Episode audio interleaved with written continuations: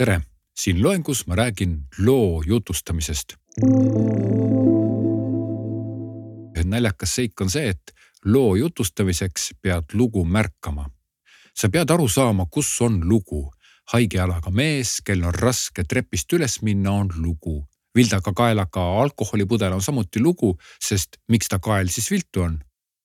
tegelikult on ka allahindlus ja uus toode lugu Pole hullu, et nad ei ole nii suured lood nagu Ümber maailma reis või Teine maailmasõda.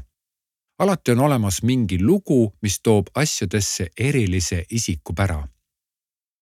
maailma suurimad brändid on samuti lood ja veel üsna mahlakalt jutustatud lood. lugude jutustamisel ongi oluline tabada mahlakad väljendid ja meeldejäävad seigad.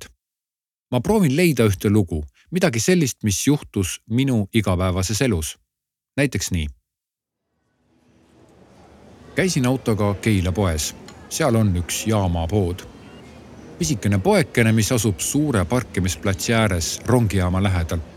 sealsamas väljaku ääres on ka pirukapotka, kus müüakse vahest sooja pirukaid. kuna rongipeatused on siinsamas lähedal, siis noored ikka vahest nosivad seal pirukaid ja jõmisevad omavahel tulin poest välja ja sättisin ostukotti autosse, kui märkasin kahte kutti koos väga edevate elektriratastega putka ees tiirlemas. ratastel olid küljes ilmselt ise aretatud akud ja tähelepanelikul vaatlemisel oli näha mingeid juhtmeid, mis olid küll hoolikalt raami külge kinnitatud, aga siiski olemas. poisid olid uhked oma rataste üle ja rebisid üksteise võidu nokka. mina veel imestasin, kui võimsad need ise putitatud elektrirattad olla võivad.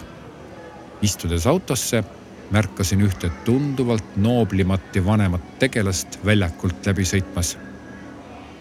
tal oli mingi eriliselt šikk ratas, mitte elektriratas, aga midagi väga soliidset.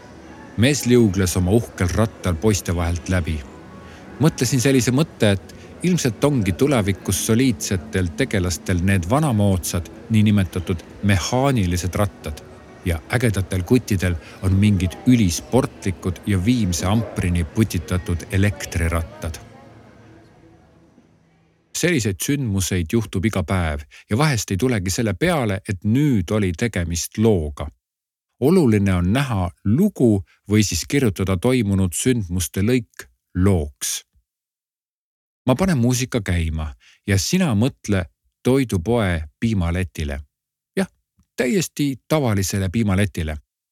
sa lähened sellele ostukäruga ja võtad ühe liitri piima, nii nagu ikka. jutusta üks lugu sellest, kuidas sa läksid piimaletist piima võtma. see ei pea olema eepiline ja sügavtähenduslik lugu.